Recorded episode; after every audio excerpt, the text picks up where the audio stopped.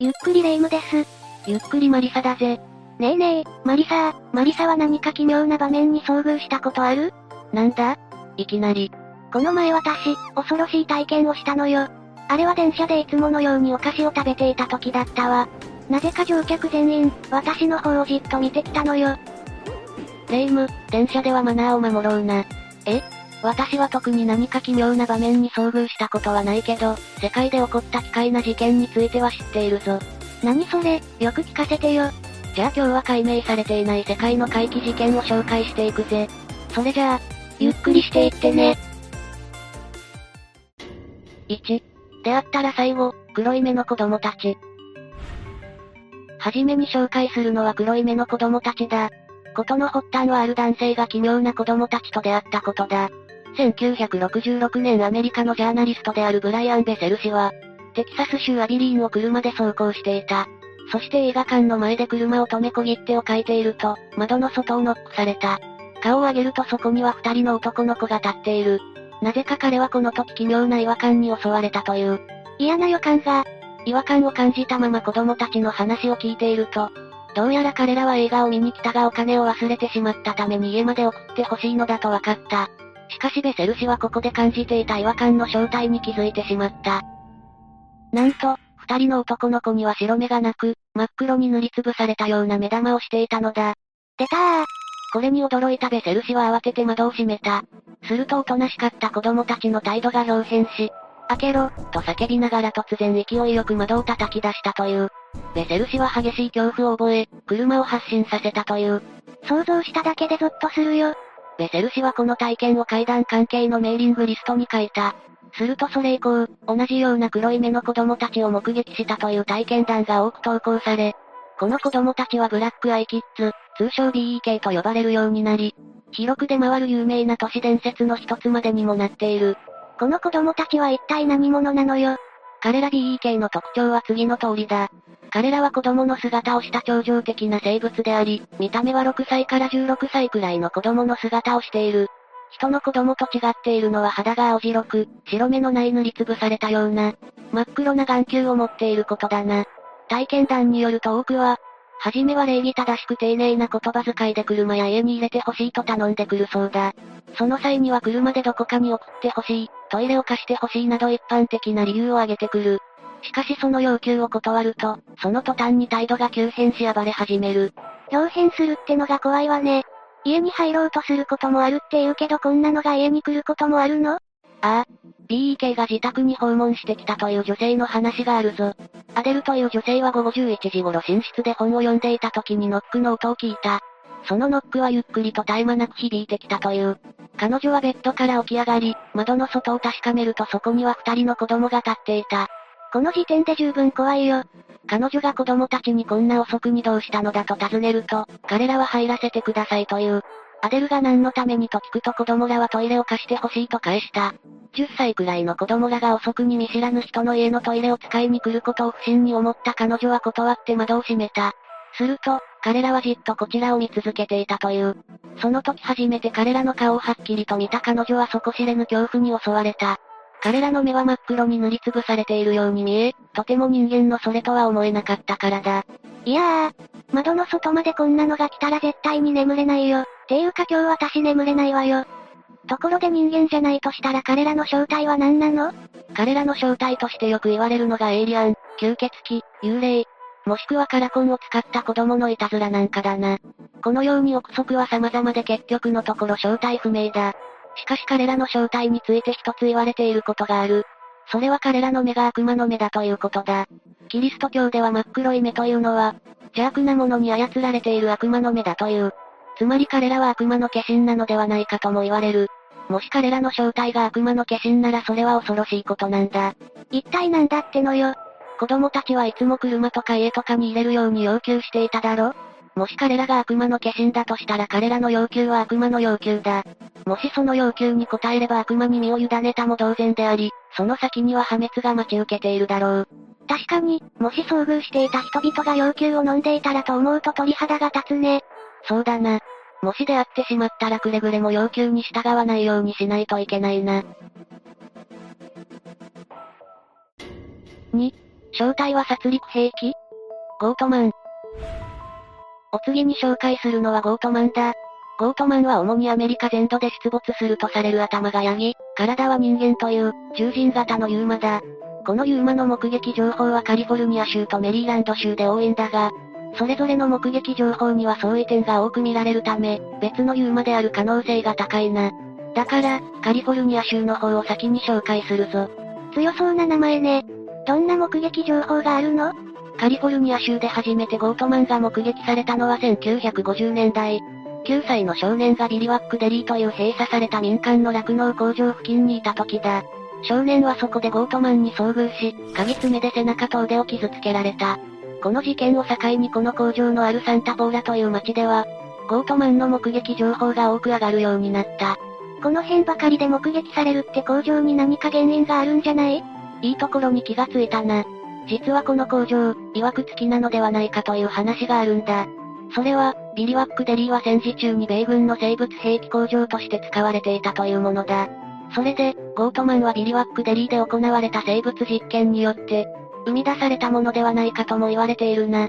もし生物兵器っていうのが本当なら早く捕まえなきゃね。ビリワックデリーは戦前の1924年に操業開始していて、工場の地下には明らかに地下室と地下トンネルが存在していると言われているんだ。このことから、現地の話では工場の経営者は大戦中に政府の戦略情報局と何らかのつながりを持っていて、彼らの要請で地下室を生物兵器の秘密工場として使っていたという。そしてそこで誕生したのがゴートマンで、何らかのトラブルで外に逃げ出してしまい、付近の住民を襲ったのが始まりだというのだ。また、1939年にはビリワックデリーから西に15キロほど離れた場所にあるオーハイという町では、半人半獣の猿のような生物が目撃されており、これも秘密工場で生み出されたんじゃないかと言われているな。その見た目は中高生ぐらいの背丈をしていて、全身が黒い毛に覆われており、長い腕を持つ。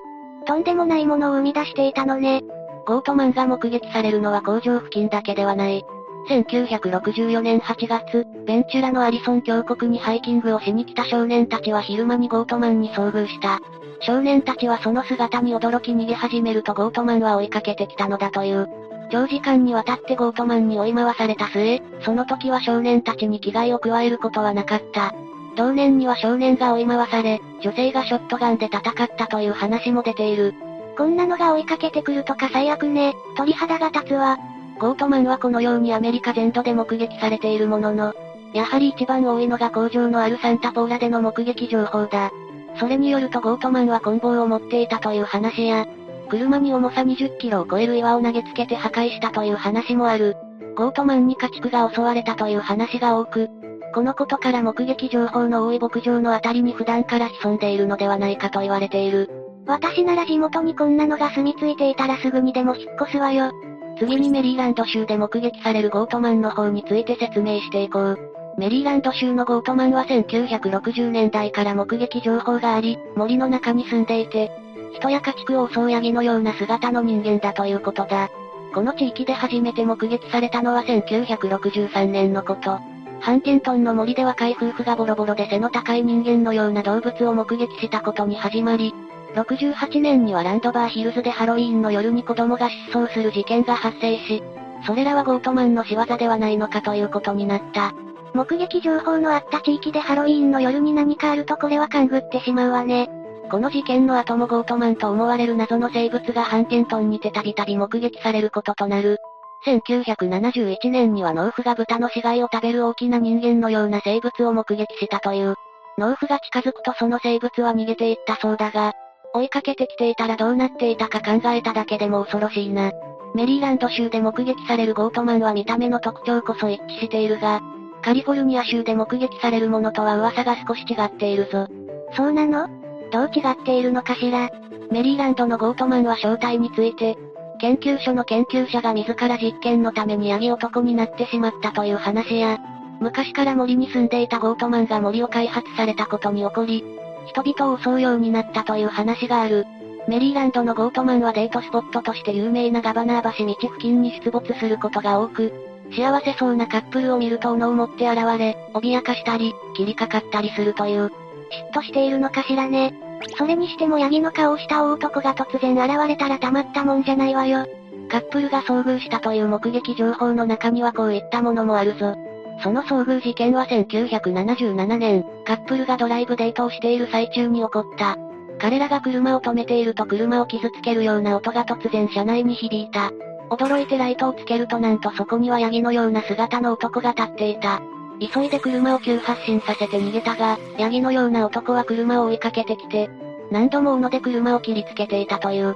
やっとの思いで振り切り、家に帰って車の後部を確認するとびっしりと切り傷がついていた。車に追いついてくるってどんだけ早いのよ。しかし、本当にデートのいいところで出てきたわね。ゴートマンの正体はカリフォルニア州のもののように生物兵器であるというものや、異星人だという説など、様々な正体が考えられているが、結局のところ、その正体はつかめていない。ただ、よく言われるのがゴートマンの姿はキリスト教に登場するある悪魔と特徴が一致していることだ。そのため、聖書と何らかの関係があると考えられるな。本当にゴートマンが悪魔だったりするかもね。それにしても絶対に出会うことは避けたいわ。3. 教会公認の奇跡現象。涙を流すマリア像。3つ目に紹介するのは涙を流すマリア像だ。涙を流すマリア像とは、日本の秋田県秋田市添川湯沢台にあるカトリックの在俗修道会、生体奉仕会で起きたとされる一連の奇跡現象を意味する呼び名である。像が涙を流す？なんか不気味じゃない？聖母像が涙を流すなんてありえないと思うよな。だが、この現象は聖母の出現であるとしてキリスト教区の司教によって認可されているんだ。すべてのことの始まりは1973年、カトリック修道会生体奉仕会に所属していたシスター笹川の手に聖魂が現れたことだ。聖魂って？聖魂とは、イエス・キリストが処刑された時に手のひらにつけられた傷のことで、それと同じものが突如信者の体にも現れることがあるという。涙を流すマリア像を語るのに外せない存在がシスター笹川だ。彼女は19歳の時に半身不随となり、その後16年もの間闘病生活を続け手術を繰り返すという、壮絶な経験をしている。そんな生活を送る中、彼女は熱心なカトリック信者である看護師と出会い、それがきっかけで入信することになるが、彼女の病気は良くなることはなく、むしろ悪化していった。なかなか良くならないわね。そんな中、彼女は不治の病を治したと伝わるルルドの泉の水を飲む機会が訪れる。すると驚いたことに彼女が水に一口つけただけでこれまで麻痺していた体が動くようになった。マジで？1973年6月12日、シスター笹川がいつものように聖体礼拝に向かったところ、不思議な体験をすることになる。突然あたりが眩しく光り、彼女は光に打たれたのだ。この現象はポルトガルのファティマにて、聖母マリアが羊飼いの3人の子供たちの前に降臨した際の様子によく似ている。そして光に打たれると、驚いたことにシスター笹川の手のひらには十字架の聖痕が現れたんだ。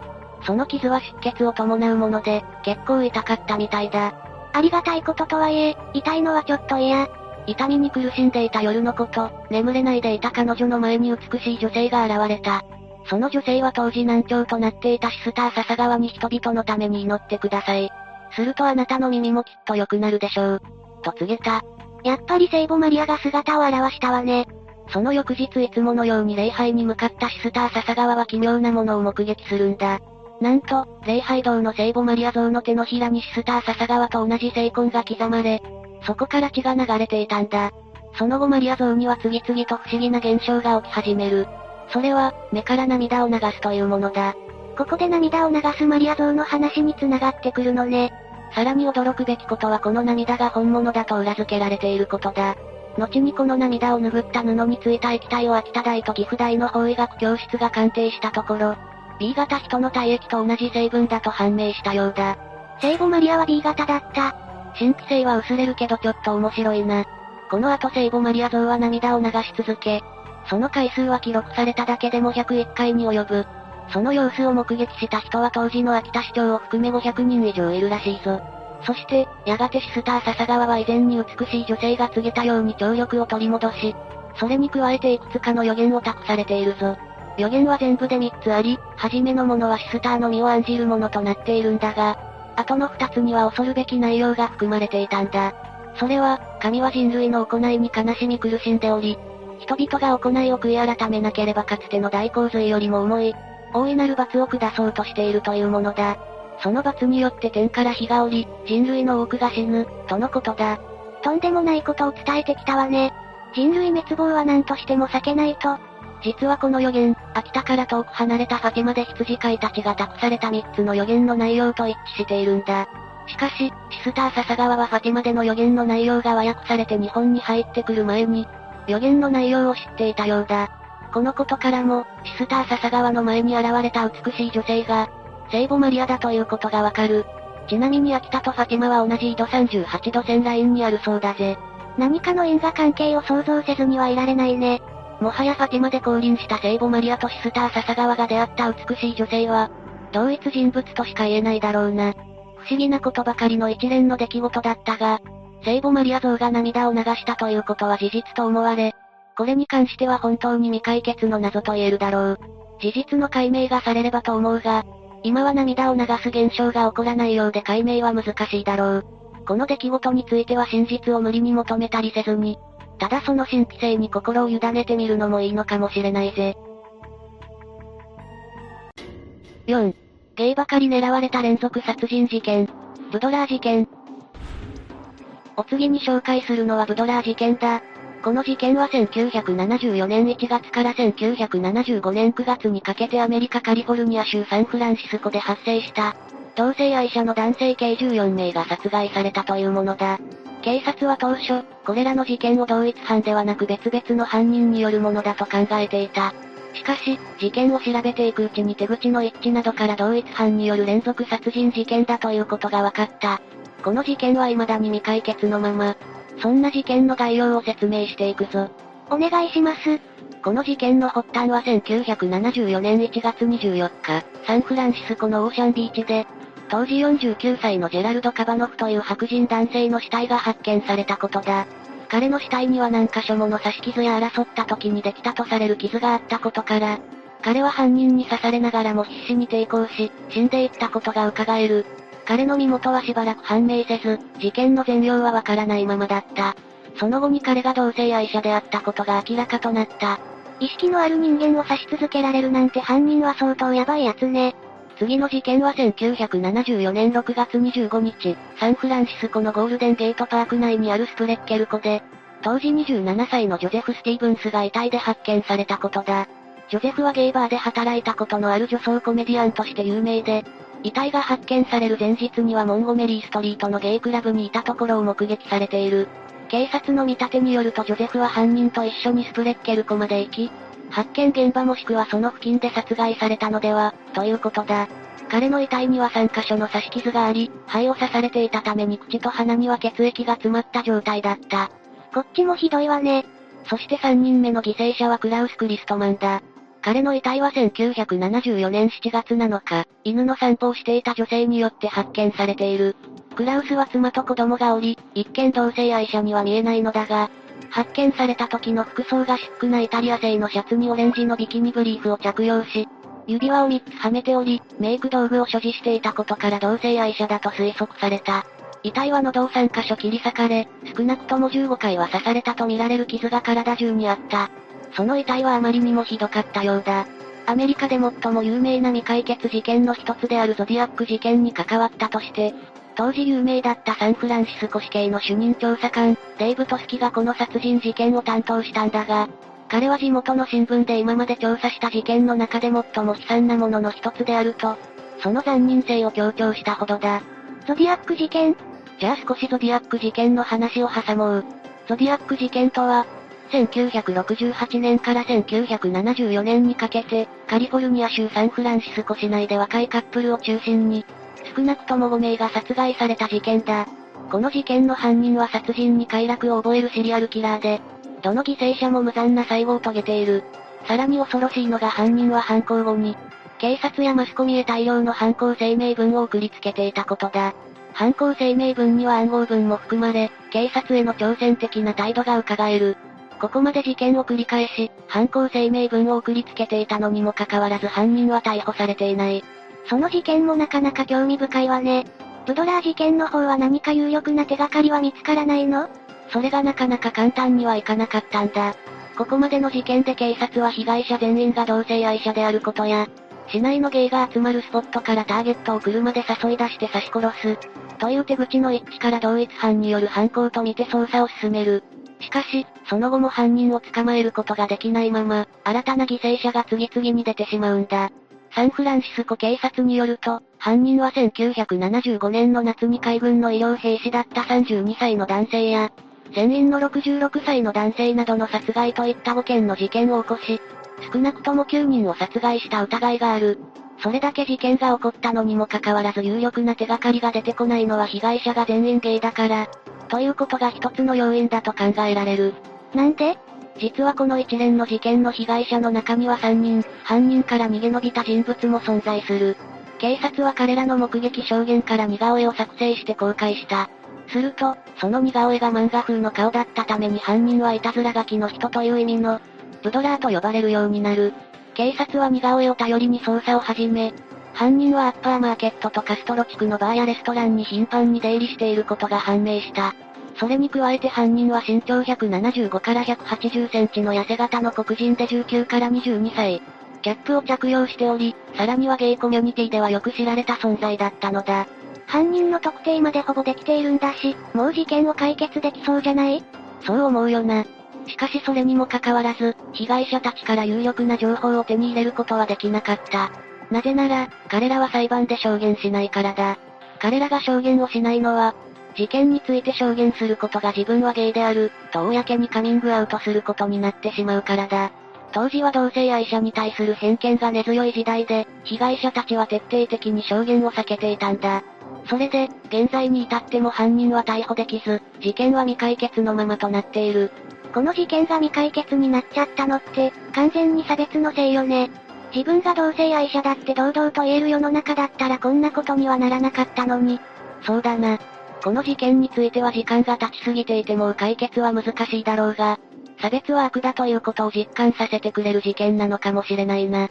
もしも当時被害者らが堂々と発言できていたら事件は解決できたのかもしれない。そう思うと胸が痛いな。いつか差別のない世界が訪れることを切に願うぜ。ということで今回は解明されていない世界の怪奇事件を4つ紹介したぜ。